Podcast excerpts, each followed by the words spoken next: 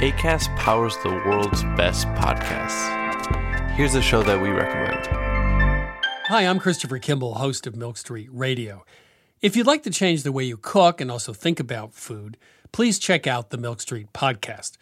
We travel around the world to find pizza in Tokyo, Egyptian food in Berlin, and Bhutanese farmers in Vermont. We speak to Jamie Oliver, Rachael Ray, Al Roker, Ina Garten, as well as Michael Twitty, Marcus Samuelsson, and Alice Waters. And we'll introduce you to recipes that will change the way you cook, from bright pink Tottenham cake to Afghan dumplings to shoyu sugar steak, and that one is direct from Hawaii. It's a whole new world of food right here on Milk Street Radio. Please check us out on iTunes, Spotify, or wherever you find your podcasts, or go to 177milkstreet.com. ACAST helps creators launch, grow, and monetize their podcasts everywhere. ACAST.com.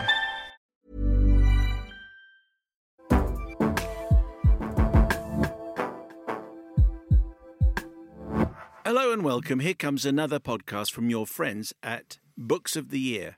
He's Matt and I'm Yes. Simon. Can I just say, first of all, Liverpool are having a terrible season and it's all going to fall apart. You Oh, must well, be. well, well, here's the thing. It must be so embarrassing It's it's, it's it's absolutely. I don't know any Liverpool fans who don't think it's all going to fall apart.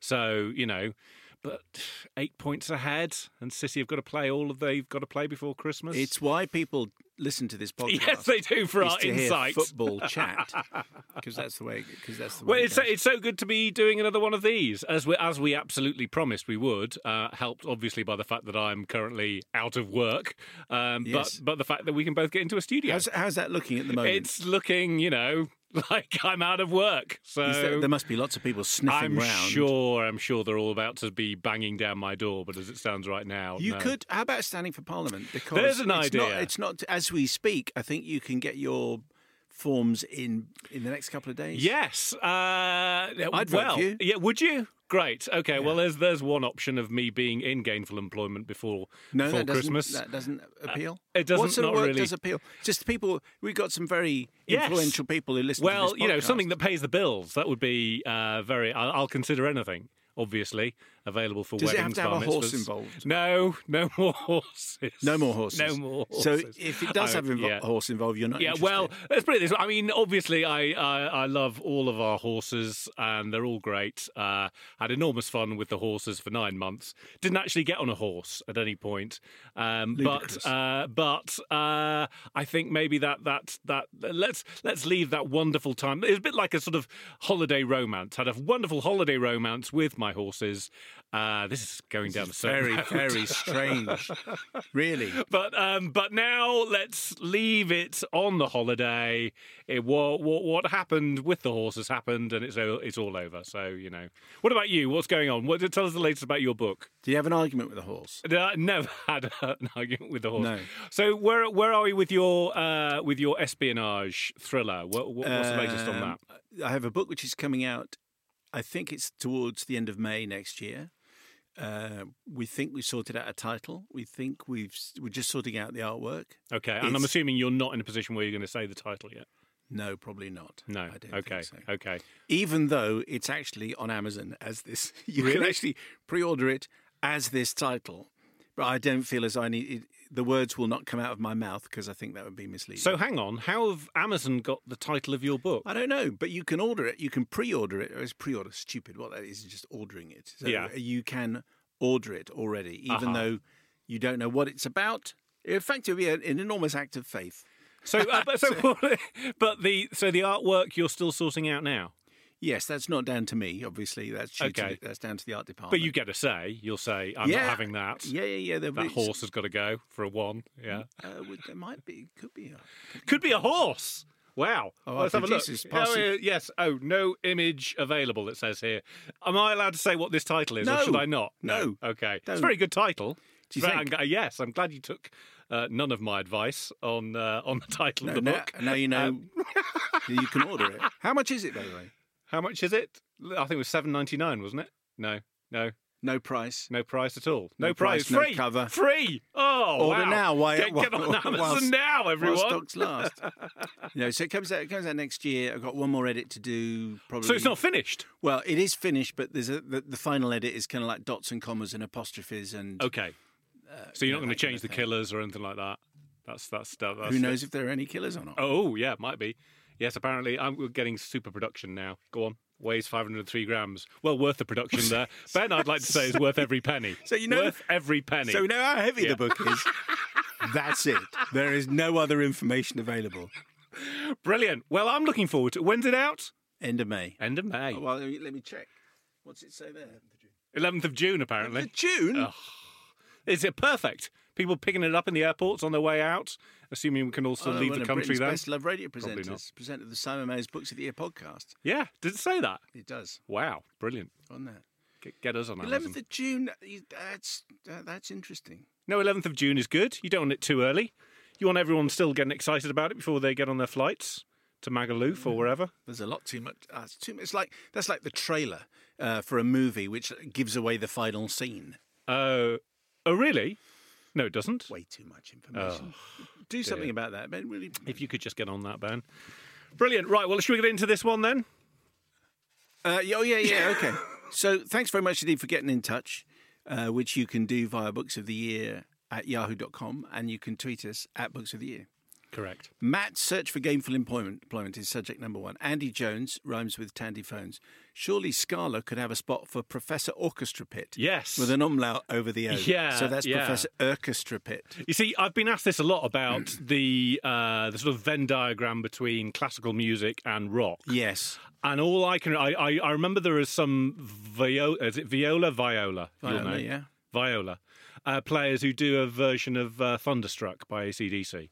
And that's that's all I know Yeah, of. no. Well, I think the most important thing is to remember here is, and I've been trying to find this. I've got a um, uh, an exercise book somewhere where Alan Freeman drew a Venn diagram for me. actually, yes. and he wrote down. He he used he used to say that rock and opera have a lot in common. Yes. because it's over the top, it's flamboyant, Of it's course. extraordinary. You know, nonsensical, Correct. Yeah. Scandinavian. What? Scandinavian. Thor, maidens, oh, right. Oh, I see. Thor and Maidens. all of it. All of it. you know, apocalyptic themes, Yeah. that kind of stuff. So he, he said, you know, there are a there's a lot of the pomposity in opera is similar to the pomposity in rock. So Yeah. he said it was quite possible to like both. Okay, well, yes. I, I well, I certainly do like so both. maybe So- there is a spot for Professor Orchestra. Orchestra Pit. Yeah, let's go down that road. Uh, recent shows. Hello, guys, says Rachel. I'm just starting to catch up with George Alagiah's episode, and I'm really relieved that Matt said if he hadn't had to read Jung Chang's new book for the podcast, he would have given up at 50 pages. I feel really relieved and no guilt at missing out on that one at all. Yeah, thanks for your support. I'm sorry about that. I've listened to the hilarious Lynda La Plante episode about four or five times. Good for you, Rachel. So I think that makes us quits. And she follows me on Twitter. Does that count for something? Wow, okay. I think Lynda La Plante follows me on Twitter as well. Does she? Get me. Yo, Linda. Uh, best wishes all. And it's great to have a new episode with Miss Parks to look forward to this week. That's Adele what Parks, we're doing in just a moment. Um, Amelia says my favourite book of the year because because we were saying you know Hmm. what is your favourite book of the year here at Books of the Year. Philip Pullman's The Secret Commonwealth, which I've almost finished. That's me speaking. Yeah, now. yeah. I re re re read his Dark Materials trilogy and La Belle Sauvage before reading Dust 2, as no one is calling it, and it was wonderful to spend so much time in Lyra's world again, or worlds. I rushed through Dust 2 in a couple of days. It wasn't the story of Lyra I was expecting, and I had to reread it more slowly to fully appreciate the book. I am left desperate for Dust 3. My favourite audiobook was Kate Atkinson's Big Sky, the fifth Jackson Brodie thriller, read as ever by the ever lovely Jason Isaacs. Jason whatever, Isaacs. Whatever happened to him? Whatever I'm currently enjoying the older John Boyne book, The Thief of Time. Warm Wow. regards. What do you think of the um, the BBC TV? I love it so far. Yeah? Uh, I've just seen the two episodes, and uh, I think they've done a fantastic job. I think it really, it, the, and the casting is impeccable. And the girl who's playing Lyra, she's got such an amazing face. Yeah. And Jack Thorne, my old mucker, Yeah, of course. uh, yeah, yeah, yeah. who um, who is uh, yes, he's written the screenplay for his Dark Material uh, for his Dark Materials, and he's also written the screenplay for my book, uh, Mad Yes. Blood. So I mean, whether that gets made, I don't know. Could do. Could well. Yeah, be. yeah, yeah. Good, you know, maybe. He's a say. very talented guy, Jack Thorne. And the Aeronauts, which Uh, is out now in your local cinema oh yeah, with Felicity Jones and the other guy, Eddie Redmayne. Eddie Redmayne. Yeah. Uh, that's written by Jack. Really? And yeah, and the accident on Channel Four. That's Uh-huh. written by Jack. I Okay. mean, Good lord. taking over the world. Yes, he is clearly. Um, this from Heather McGilvray rhymes with weather looks shivery. So Heather McGill G-. McGilvray McGilvray. Heather McGilvray. What's the A doing in there? Weather looks shivery. Do sort it out. Uh, to whom it may concern, there are some fantasy novels which transcend genre, and you can confidently predict that they will become classics.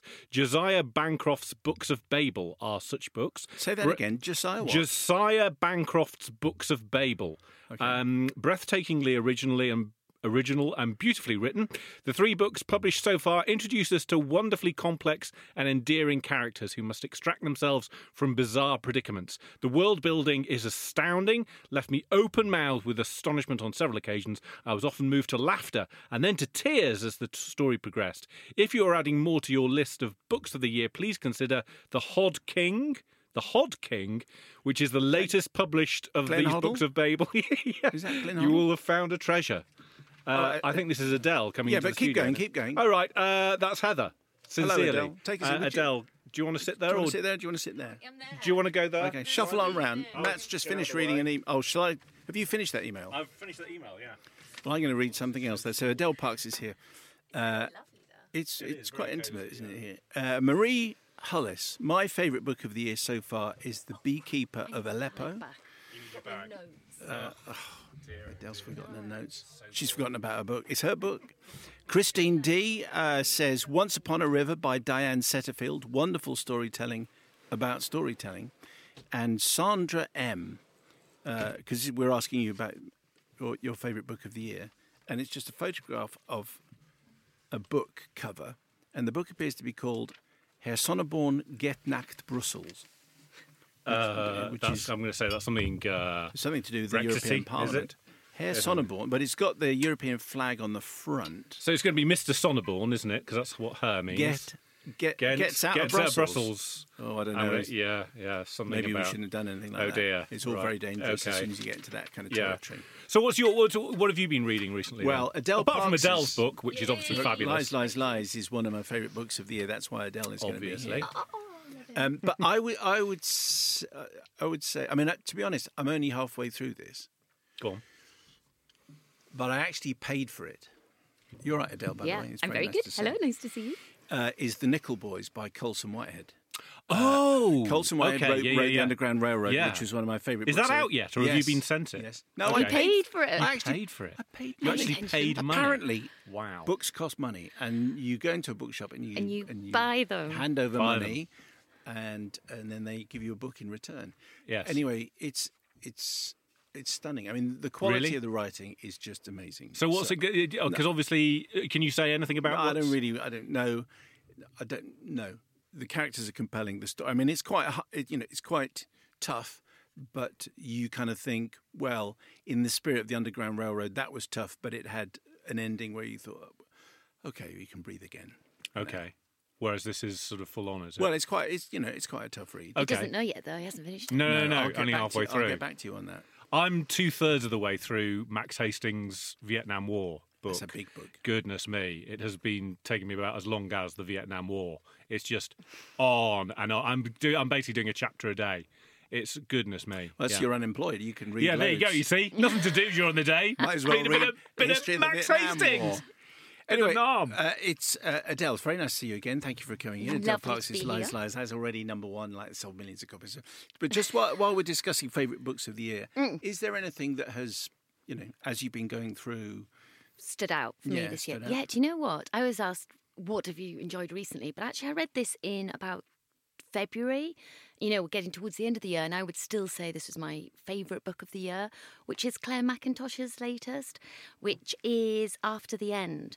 Really clever setup. Sounds very miserable, bear with me, because it's about a couple who have a child who's had a brain tumour and he, he's going to die. And it's a question of one of them thinks, let's stop all care and be done, you know, be done with it, just make him as peaceful as possible. And the other parent thinks, no, we're going to do absolutely everything, all the experimental care we can Sounds like an Adele Parks to, book. to prolong the um yeah she is beautiful. I would be very proud if it was one of my books um uh, to prolong his life. Uh, so far so normal that it's kind of you know it's a, a family dilemma. But what she does very ca- cleverly is halfway through the book there is a resolution that one of them gets their own way via a court one of them gets their own way and then we see a sort of sliding door moment and we see both outcomes that if one didn't get their own way how would it have turned out and if one did get their own way how did it turn out? Um, so it's a bit like kind of the time traveler's wife at that point because you really need to concentrate but it's beautifully written It and whilst it's such a, a hard topic i just just admired every single word on the page and it wasn't morbid or indulgent it was so precise. I and loved it's it. called? After the end by Clare Mackintosh Yes, it is, and it is very good. And she is a, uh, she's a fabulous writer. Do you find when you are picking books up to read voluntarily, in other words, not someone you know you haven't been sent it by someone saying, "Please, can you give us a quote?" or your publisher saying, "Oh, you might be interested in this." If you're actually doing what I did and spending your own money, do you tend to buy things that you think are similar to the area that you work in, or do you go non-fiction or science fan- science fiction fantasy or Well, it's very much depends on my mood, really. I mean, I would say that. Um, Okay, a complete confession is the vast majority of the books I read are sent to me, because you know I, I, I review books, I go for quotes for books, etc., etc. So obviously I get loads and loads sent, and people send in my genre, and therefore it's actually quite refreshing when it's not in my genre because I know how people in my genre think because that's how I write.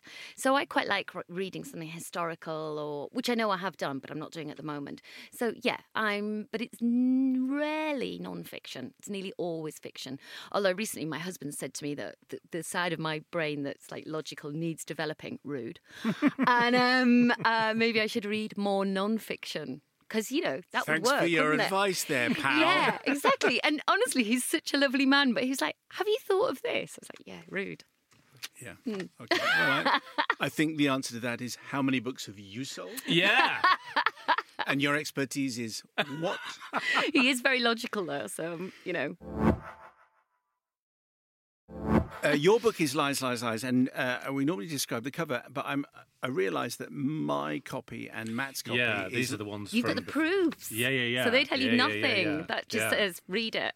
Okay. So the cover is Yes. quite dark. Adele It's- describes her I'll, I'll do it for Do you. it, do it, yeah. It's quite dark. It's got um, a woman stood in the right hand corner um, of the doorway, and behind her is a home that's lit, and in front of her is a wet road, her her her path, her you know driveway. Um, eh, she's got very shapely legs, I will say that, and um, the the lies lies lies in big gold font on the front, sort of bang bang bang. Um, it's nice to have a bit of gold font. It means they've got confidence in you. Is that, Does is that it? what it means? Yes. Oh, getting so much insight yeah, now. Go that's what it means. Yeah, it's quite posh. They have to pay above and beyond. So Right. they're Oh, really? yeah, they're expecting to sell Oh. a few. Well, I've got a I've got a meeting next week about the artwork for my Oh, next book. Yeah. say if you don't Raised- get gold font, raised text Raised. and gold font is raised what you're text after. And gold. I don't Your get publisher's going to love And me, is it aren't your they? Toys is right it your the name in gold or the name? Doesn't matter. It's just the whole process of having to foil something is Right. a pain. That's what I want. Yeah, I need want it- raised and I Is want my it in name gold. in gold? I, Why isn't it in gold? I want real gold as well. I wanted a richer gold than a Del Par. I just actually found out online my, spend book, some- my book. I thought my book's coming out in May, and I've just seen online it comes out in June. What's all that oh, about? Oh wow. That's outrageous. Is that a good thing if it comes out in June as opposed to? Oh, I think. I think people just I think it's good they move you if they're moving you around. They're looking for a good spot to bring you out, and I think it's it, the only reason I said oh wow is it's a really awful way to find out Yes. that you're moved. Anyway, they can make up for it by raised gold. Gold. Gold letters. very everywhere. nice. Everybody's going to be so cross with me. That's me in the uh, industry parting our ways. So, uh, first of all, I need to apologise because we were supposed to, we were supposed to do this uh, podcast a while back, And but I was ill. I was a coffin so much that I just thought being you wouldn't have welcomed being in a small cubbyhole. No, I mean normally a lovely me. opportunity, Simon, but no. So anyway, so we're a little bit late. So that's why we're slightly later than we would be with an Adele Parks book because it's already been. Yeah, how it came successful? out. Um, How w- successful? well, it got a number one. Oh, Yay! number one. Number one. yeah, That's a so number that was one. exciting. it was very exciting. So yeah, it came out September, and um, in the first half week, it got to number two, which I thought was really exciting. But I have to say, I thought, oh, well, there we go. That's everybody bought it now then. And everyone was going, no, no, that means you'll get number one next week. I said, oh, I've been in this industry a long time. It probably doesn't. It probably means I'm number four. And then I did get the number But surely one. it must because the, won't there be loads of people who go into bookshops and they when you know like in Waterstones and W. H. Smith they do rank them. And so if you see yours near the top, I'd go to yours. They clearly. do, and that's very lovely. But do you know they don't rank them in? They rank them individually per retailer. So Oh, right. it's not true across the board. So you can be a number one across the country. You can have physically sold more than anyone else, and you can walk into a retailer and see yourself at number twenty. We're getting so much insight. Sorry, today. I This mean, is, that like- more? yeah. Is that good many information secrets. to have? No, it But is. um, but that's because they do it on their own sales. Okay. You know, so it's not Okay. it's not crooked or anything. It's just like this is our sale in X shop. This is how many we've sold. This is where it ranks in our shop. Which you know, fair enough. I suppose in a way it keeps things a little bit more balanced. Now, you don't need to do this because this is your 19th book. It is. it?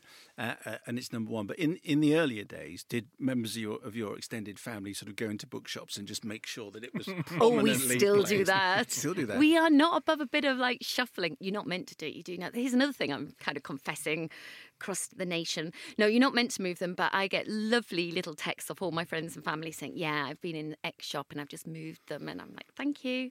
I can't remember who we told me really this. recommend. And then Yeah, there you go. yeah, That book. yours. Yeah, I can't remember who Put told me this. at There's, there's someone who would go into bookshops and offer to um, sign copies of his book so that those books couldn't then be sent back to the Oh, publisher. yeah, that's right. A signed book is a sold Yeah. book. Book, yeah, yeah. yeah. And that was a sort of means of making sure that it was still in the charts. Yes, but to be fair, that must mean his books were in the shops. Yeah, yeah, no, they were and there. therefore, him signing Yeah. them probably does help to sell them. Yeah. Because even if you're not a fan of that particular author, you might be a collector of signed books. Mm, So they do sell a little bit quicker if they're signed. okay. Interesting. It's not just that they can't go back. Anyway, I, I, I realised that we haven't actually uh, you Talked about the described the, book. cover, but we haven't, Sorry. uh, explained. It's already n- been number one, so we're catching up here. But tell us about lies, lies, lies, and tell us about Yeah, it's about this couple, um, as you mentioned, Daisy and Simon. They've been together 17 years. So a solid couple, been through quite a lot. Um, the two obvious things they've been through is from day one that they got married, they wanted children, and their first and only child didn't come along until 12 years into their marriage. By that time, they tried all sorts of treatments, conventional medical treatments, less conventional treatments in um, in desperation, and it has taken a toll on their marriage. Um, the toll is the second thing they're dealing with, which is Simon has always had a propensity to drink. And whilst going through all the treatments, he starts to drink a lot more and actually is what we would recognise as a functioning alcoholic. We meet them when their one and only daughter is. This isn't a spoiler, it's the first couple of chapters. Uh, we meet them when their one and only daughter is five years old. Daisy's very content. I mean, I think she thinks she's got enough on her plate with Simon's kind of te- teetering on alcoholism and the, the young child. She thinks enough's enough. Haven't we done well? We had this miracle baby. Let's leave it alone. Simon, however, is somebody who likes highs or lows, and he's pushing for a second child because he thinks he'd like to give his daughter everything, including a sibling. Um, and that's a genuine social pressure. We have an only child, and we know for many years people would say to us, when are you having another? We're the same. Yeah, yeah, yeah. Yeah, yeah. all the time, all the Yeah, yeah, time, yeah. as though you are you happy with a lonely, lonely? Mm. He's not lonely, but we might be. No, really, he's fine. So we had, so that's kind of played into, I think. Anyway, Simon takes himself off to an IVF clinic, best in the country, spends money they don't really have, and there seems to be some confusion over his notes because he's told that five years on, there is absolutely no chance of him ever fathering another child, and more that he never has. So. Wow. Yeah. So somebody's on a told a, bit of a por- porky, haven't they? So where has daughter Millie come from? Exactly. So that's the first lie. It is called Lies, Lies, Lies. There's plenty of them. There's lots of twists and turns. It's actually it's about this couple that both wanted a family so desperately. What was the lengths they're prepared to go to? And obviously, I mentioned he's a functioning alcoholic. He functions ever so slightly less after that news. Um, and he actually, the family that he was trying to hold together, he, you know, he puts under massive threat. And it, ta- it it goes over three years, Yes, um, and and we get a chapter from Simon. that's right. Okay, and we get, and can you just explain a little bit how you've done first person and third person? Yeah, so Daisy's first person, so it's chapter by chapter, Daisy Simon. And I love doing that because I think it's one of the joys of being a writer. You get to be more people than you actually are. I mean, I'm 50 already and I've only been me. So it's quite a joy to write. That is why I write, so I can be other people. So in a book, I quite like doing different viewpoints. Um, so I gave Daisy first person, and I did that on purpose because I think Daisy's quite blinkered, actually. I mean, we're very sympathetic to her because she's the one who's had the infertility. She's, um, you know, uh, got this alcoholic husband although we become less sympathetic, I suppose, once we find out that the baby isn't his. But um, uh, she is blinkered. And so I wanted that first person because I think all of us are to some extent blinkered. I mean, writers try and be empathetic, we try our best, but we're all quite blinkered. Um, I put Simon in third person because, and I can't tell you why, but his circumstances mean he's in quite an isolated situation. And I thought if he was in first person too, his narrative would be quite boring. So his it's his viewpoint, but it's from third person, so that we can give a more omnipresent, omnipotent view of things. So it was thought through. It wasn't just random. I, th- I think what I enjoyed most, and you've touched on it there, really. Um, what I enjoyed most about the book, and I remember reading this this summer, is how much your sympathies swing between the two of them. Because you do, you, are right. You start off uh, absolutely um, in Daisy's corner, then switch to Simon, then back to Daisy's, and I thought that they, it really fe- it felt to me as well very much like a story of, of redemption of of uh, for for both of these. This is no spoiler at all. Both of those, Daisy and Simon, and other people within the story, tell lies, yes. as indeed do we all. Yes. And this this brings me to to, to my question really, which is I, so I've just finished um, uh, Malcolm Gladwell's book, uh, which uh, hopefully we're going to get him on on the podcast in, in an upcoming episode. But he talks about how bad we are at being able to spot liars mm. and how to spot when someone is telling lies, mm. and and yet it's something that we all think we can do. We all think, oh right, and so you know someone sort of touching their mouth or you know won't look you in the eye or whatever, and clearly those are things that uh, are tells. tells yeah. They are tells. But if you know that, then here's a here's a tip: if you're telling a lie, don't, don't touch do your mouth. Yeah. Don't make sure you keep eye contact. That kind of thing. And I wondered whether that was something that you were thinking about as you were writing this book, as far as how we tell lies to each other, particularly to people that we love, people that are really close to yeah, us. Yeah, it's interesting, isn't it? Because I know I can tell a good lie. Obviously, I write fiction for a living. You know, I'm I'm meant to be able to make things up and make things plausible, etc., etc. So for me personally, the way I distinguish between my fiction in my work life and my private life is I try and be really honest, which can I tell you makes you relatively unpopular a lot of the time. um, because being blunt or honest isn't always the best. My husband is one of those people that really can't tell a lie. Well, certainly not to me. I find him, he might as well have like a bubble above his head saying, yeah. I'm lying to you now.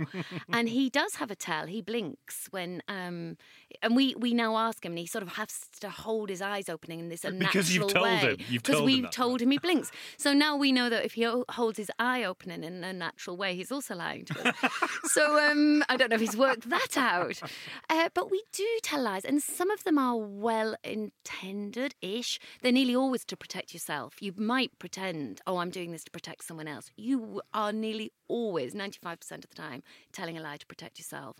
Um, but there are lies that you tell to keep things together. You know, yes, you could are. say, "I'm not going to say that because I realise the implications of saying what I did have." It will, yeah. Will, so there are good lies. Yeah, yeah, there are. But inevitably, if you are the person who found, finds out you've been lied to, there's quite often that moment. You know, this isn't in the book, but I have come across this situation where somebody's terribly ill and they decide not to tell their, their nearest and dearest because they think they don't need to know that. And actually, that's your decision, isn't it, if you're ill? Um, but if you're the person not trusted with that information and then you have a, a, sudden bereavement or something like that, it's a lot harder. Oh, it can be because you think, well, why didn't they trust me? Why didn't they let me support them? Why didn't they? So it's always complicated. But you know, it's childish to say, I'll be honest, I think it's childish to say telling the truth is always the best policy. It's not always the best policy.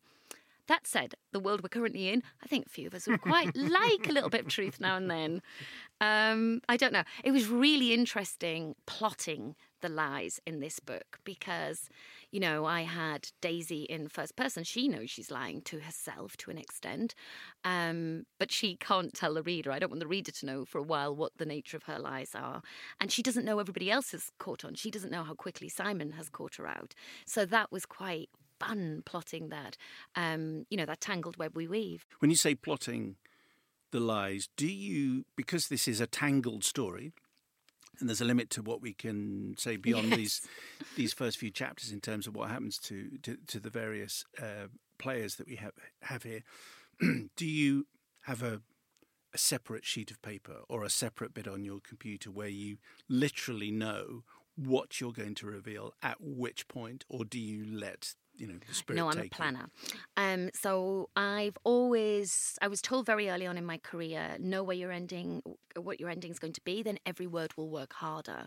And I think that's true, and it's certainly true of a domestic noir, a psychological thriller, whatever you want to call this genre. So I have an old school notebook for each one of my novels, and I write out before I start. I spend a couple of months planning character and plot. So when I say planning character, starting with let's start with plot. So planning plot, I will work out what happens almost chapter by chapter. I mean that might move a little bit, but not much. And then so I think right, so this is going to happen, and it's going to be a book about these themes, and this kind of thing's going to happen.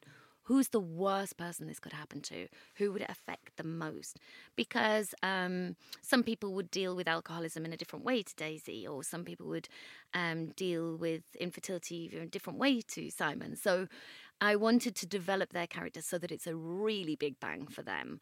Um, and so then I do this practice whereby I interview my characters. I have a literally a set of questions, and I take them through a lot of questions. Things like who's your favourite sibling? What's your first memory? Who's disappointed you most? And is this in written life? down? This interview. all written down by hand in this big book.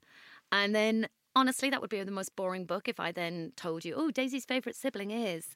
But if ever I'm stuck and I think, right, she needs to be talking to someone now, who would she talk to? I go back through my notes and think, ah, well, she wouldn't talk to so and so because that was the biggest disappointment of her life, but she might talk to so and so because she trusts them the most. Um, I'll make that happen. And when that you interview your character come forward. characters, is it always the same questions, or Uh, are there some largely. questions in every single book?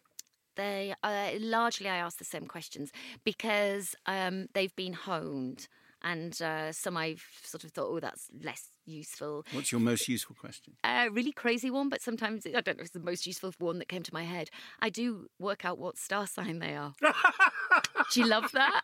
Because it's so bonkers. I didn't see that one coming. I'm No, because it's so bonkers. Uh, There's a couple of reasons for it. You do need to know when your characters' birthdays are because if they have a birthday during your plot, Okay, that needs to happen. yeah. You need to know ages for things, etc. But I quite like knowing their star signs because it gives you, if you believe in such stuff, which by the way I don't, but I know people do, it gives you a whole set of character traits hand, handed to you, and you kind of go, okay, I don't really believe it, but Capricorns are practical, sensible, down to earth, home lovers. You think, okay, I'll use that. That's my starting point for what this person's going to But, be like. but you're when you're interviewing this character and asking them what their star sign is, that's you telling you. Oh yeah, I'm not mad I'm enough to think that they are, they are answering my questions. I know I am answering my questions. Um, so yeah, I do I do hold the control still. I think that's re- I- it's really interesting. The, the what you've just said that that whole idea of, of planning out these characters, and but the the idea that you would start with the plot because I know when we've spoken to other writers. And I think I'm pretty sure I'm I'm I'm right on this. That when uh, we've asked Ian Rankin about his process, he doesn't know. He doesn't know at the start where this is going. Yeah. And often will say, I didn't see that coming either. So when we've talked to him about a twist, yeah, no, I didn't see that and it, coming. it didn't turn out too badly for him. No, no, it? it is. No, he's done all right. But, but Um, it was really interesting to see that those different processes, because clearly it's working for you as well. Totally. And actually, you could. I, I do panels and things with a number of authors, and over the years, I've heard people that say, Yep, I do it exactly the same way as Adele, and others that look horrified and say, No, absolutely not. It takes all the fun out of it. It's not what I want to do at all. The truth is, it, there are many, many ways of tackling being a novelist. Um, and I think I'm more plot driven with psychological thrillers because they do tend to hinge around a reveal or a twist, whatever you want to call it, but some sort of rug pull. Um, and therefore, I need to be confident about my plotting. It works for me. But I'm a control freak, you see. That would be the first thing if you were interviewing me on my characterization. That would be that would come out. So I think I just feel comfortable with it. Control. I mean, I wrote down some of the things that are sort of uh, integral to this book: alcoholism, infertility, control dementia, which Yeah. is something we haven't talked about, but the controlling tendency, therefore, is something that you write about with great knowledge and understanding. Totally. I mean, my real friends, you know, they don't behave like characters. They ask my advice, ignore it. um, you know, whereas characters and being a novelist is you don't I don't think I realized when I became a novelist. I just wanted to be a novelist. I don't think I, I think I was very young and I hadn't really understood why it appealed to me. But one of the reasons it appeals to me is I am very much in control of a world where in our real world we're not really always in control. I mean, we shouldn't be. You, it's a bit weird. Um, so, but actually, when I'm plotting and, and controlling characters, I can give people more or less what I believe their just desserts are. Um, I can sort out. I can maybe put them in very trying, difficult circumstances, but I can retrieve them from that. Where in real life, you can see very bad things happen to very lovely people and do nothing about it, not be able to do anything about it. Yes. In fact, when Matt was talking about Ian Rankin, I was just thinking Lee Child, who I think is going to be on this pod fairly shortly with his with his new book, Blue Moon. He's another one who says he sits in front of the he opens his com- he turns his computer on and he just starts. And that's Wow. it. And he has and does no plotting at all. And clearly it's worked out very well for him, which just underlines the point you were making that there's no correct There's way. There's no correct way. And it also does depend what else is going on in your life. So I've done 19 books in 19 years and my kid's 19 years old. So I think mine was very much about, okay, today I've got two days childcare. I better sit down. So there wasn't the kind of, oh, let's see where the muse takes me. Let's see how much space and time I've got today. I'd be like, no, you've got to write 4,000 words in two days. Let's get cracking. So I think it's also to do with, you, you know, your work process and the other commitments in your world. Um, there's one other aspect that I just wanted to hear your thoughts about, and that is, you said that Simon is a functioning alcoholic, but it's it's almost one of the scariest things in the book, is how delusional he is, Yes. and just getting inside the mind of someone like that was terrifying. Where did where did you go to? I mean, obviously, a lot of it is from inside your head and your imagination, but Where's the this, research? This is incredible. If I, I felt incredibly informed by what I was reading. Thank you. Um, okay, I think we all have a really complex relationship with alcohol, and particularly in Britain, I think it's a thing we haven't quite got our heads round. And whether that's you completely abstain, which actually, funny enough, my husband does, and my sister, neither of them drink anything ever at all. Or whether um, you quite like a drink and you look forward to it and you think that's going to be that's going to be part of my night, or whether you don't understand that you're the most boring, annoying person because you just drink too much. You might, because in Simon's case, he might uh, fall to sleep at a dinner party, or he might get on the table and take his trousers off, or he might pee in the corner because he thinks that's the loo and it's not, it's a cupboard. Those things are unacceptable, and most of us looking on can see that. Um, but I think, I mean, the, our relationship with alcohol is changing. I think in my generation, people didn't think they were kind of having a good time unless they were absolutely plastered. And there was a huge pressure to drink. I think there's a little bit less of that pressure with millennials. They're very aware of being fit. Um, they they work really hard and need to be up the next day. We sort of used to laugh about our long lunches and all that kind of thing. And alcohol, I I have felt very uncomfortable with alcohol on and off throughout my life because I know I black out with alcohol. Now I can black out with two glasses of wine. I know, I know. We, s- I'm not tall and I'm not big, so I, you know, but I can and do. And it was really odd. We've uh, because I when we still had sort of lunches where you might have a glass of wine, I would come home and think, gosh, I can't remember exactly what we agreed there. And that, you know, and this was good 10, 15 years ago. So there's there's no reason I should. And I, more I researched it, people would say, yeah, you can be allergic to types of alcohol. You, it just as other things, it can have that effect on your brain. So, and you'll love this, guys. Um, I now only drink champagne. This is this is Isn't a this gold? Yes, so do you have to tell this story every time Every when you're? time. I'm afraid I can And- only drink champagne. And everyone's because... really concerned for me, and they're looking. It's looking. a health thing. Yeah, and they're all looking at me all like, "Oh, we're really, really worried because you black out." And I go, "Yeah, but it, I don't black out with champagne." No, I think there's a couple. and also not any old champagne. I don't want the co-op champagne. Bollinger. Thank you very much. But you know, it's absolutely true. I don't know if it's because it's bubbly, you can't get volume down you. But as I say, even with wine, it could just be two glasses. I don't know if it's because it's self selective, you can't drink it all the time because obviously it's not available all the time. I don't know. But I don't black out or have memory loss with um, champagne, but I do with other alcohol. Um, we've we've worked out of a reasonable toler- tolerance for margaritas too, which is Hang on. quite. p- I know. I'm just I mean, picking drinks I like. It's Where's, like- the, where's the Venn but I can only of have one. I can only have one, and two. I I'm, I literally can't remember, and that's that's quite low. Just I one think. pint. I just- One pint of only margarita. Really expensive tequila, but that's it. Do you That's know? all but I it's can have. probably to do with the process of how it's made, isn't it? So, do you Yeah. th- so, so Simon came still is still a work of your imagination that you. yeah, I mean, I went on as I always do with any characters uh, that I'm giving them an issue. I then go online and I go into forums. I tell them who I am and what I'm doing, and say, "Do you mind me being here?" Because obviously, if you're in a forum for support of somebody with alcohol problems, you maybe don't want a nosy novelist. But invariably, people going through difficult and lonely and hard times. Which, if you're supporting someone with alcoholism, then that is you, want to talk to you about their story. And so I got a number of people coming to find me through social media and saying, Oh, I understand you're writing about this, this happened to me, or or and even when I've been promoting, there's quite often somebody who hangs back at the back of an event, and I just think you're going to tell me you've, hmm. and they quite often tell me they've like lost someone to alcohol. You know, it- it's it's that severe, and I know that they just need that moment of connecting because it's a very lonely place to be. What's, what's interesting about alcohol and lying is that uh, I interviewed Helen Mirren for this new film that she's done with Ian McKellen, Good Liar, and the opening sequence of that film, they're both separately they're filling in a form. Um, uh, like an online dating form, and one of them is lying about whether they smoke, and the other one is lying about whether they drink, and so they're both lying at the, at the same time. And Helen Mirren said, "I've been asked all day about whether I'm a good liar or not." She said, "I just realised, of course, I lie about alcohol. You know, when you're filling in a form, how many units have you? Oh, I just had a Nobody says two or three units Yeah. a week, and that's what we lie about. I mean, Matt, do you lie about your I, alcohol? I don't really because I don't. I mean, I'm, this is going to sound like a lie, but I really don't. know. Champagne and tequila are all I can drink. I, I don't really drink that much. I really. I mean, like, uh, you know.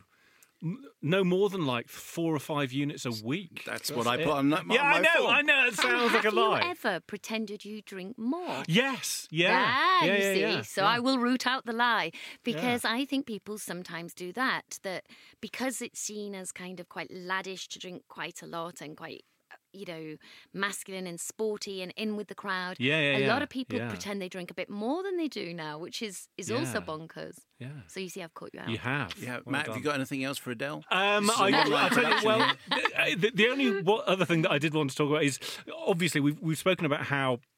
Uh, Daisy and Simon, uh, good good parts and bad parts of both their characters, and, and obviously the most interesting books to read are always ones you've got gradations of grey uh, between those characters. However, there is one character that we meet that straight away we know you're a baden, uh, and that's Daryl. Uh, and this uh, we don't need to talk about who Daryl is, but you know he's a baden because a he's good looking, male, and rich. And when those three things come together in any book I've read, that is always like, oh, we're going to look out for Oh, you, sunshine. Dream man. Yes. Uh, you never know. No, I, I see what you say. That's quite interesting. But it's interesting because in genres I've so my early genres were you know romantic comedies, and actually that signalled he's the one. Oh, really? Yeah, Good looking and rich. Yeah, well, But in domestic noir, he's Domestic- trouble. He's, He's a trouble. yeah, yeah. I think that's fair. Well spotted. Yeah. Um, Adele, what do, what do you? I know you've already finished your your, your next have. book. What's that? Um, okay, it's called Just My Luck, and that's coming out um, next summer. Organised, planned, Of course, controlled. of Thank you course. very much. And at the moment, I'm proofreading it. I hate proofreading. I'm rubbish at proofreading. Uh, it's just not my strength at all. Luckily, there is a proper professional proofreader to do the job. Um, and I'm just meant to say, yes, I definitely think it should be a semicolon rather than a colon. Who knows? Who knows? I Who don't know. knows? Yeah, yeah, yeah. so stressful. Have It is another, stressful. Have another glass. Adele Then I won't Parks' remember. latest number one bestseller is Lies, Lies, Lies. Adele, thank you very much. Thank you so much.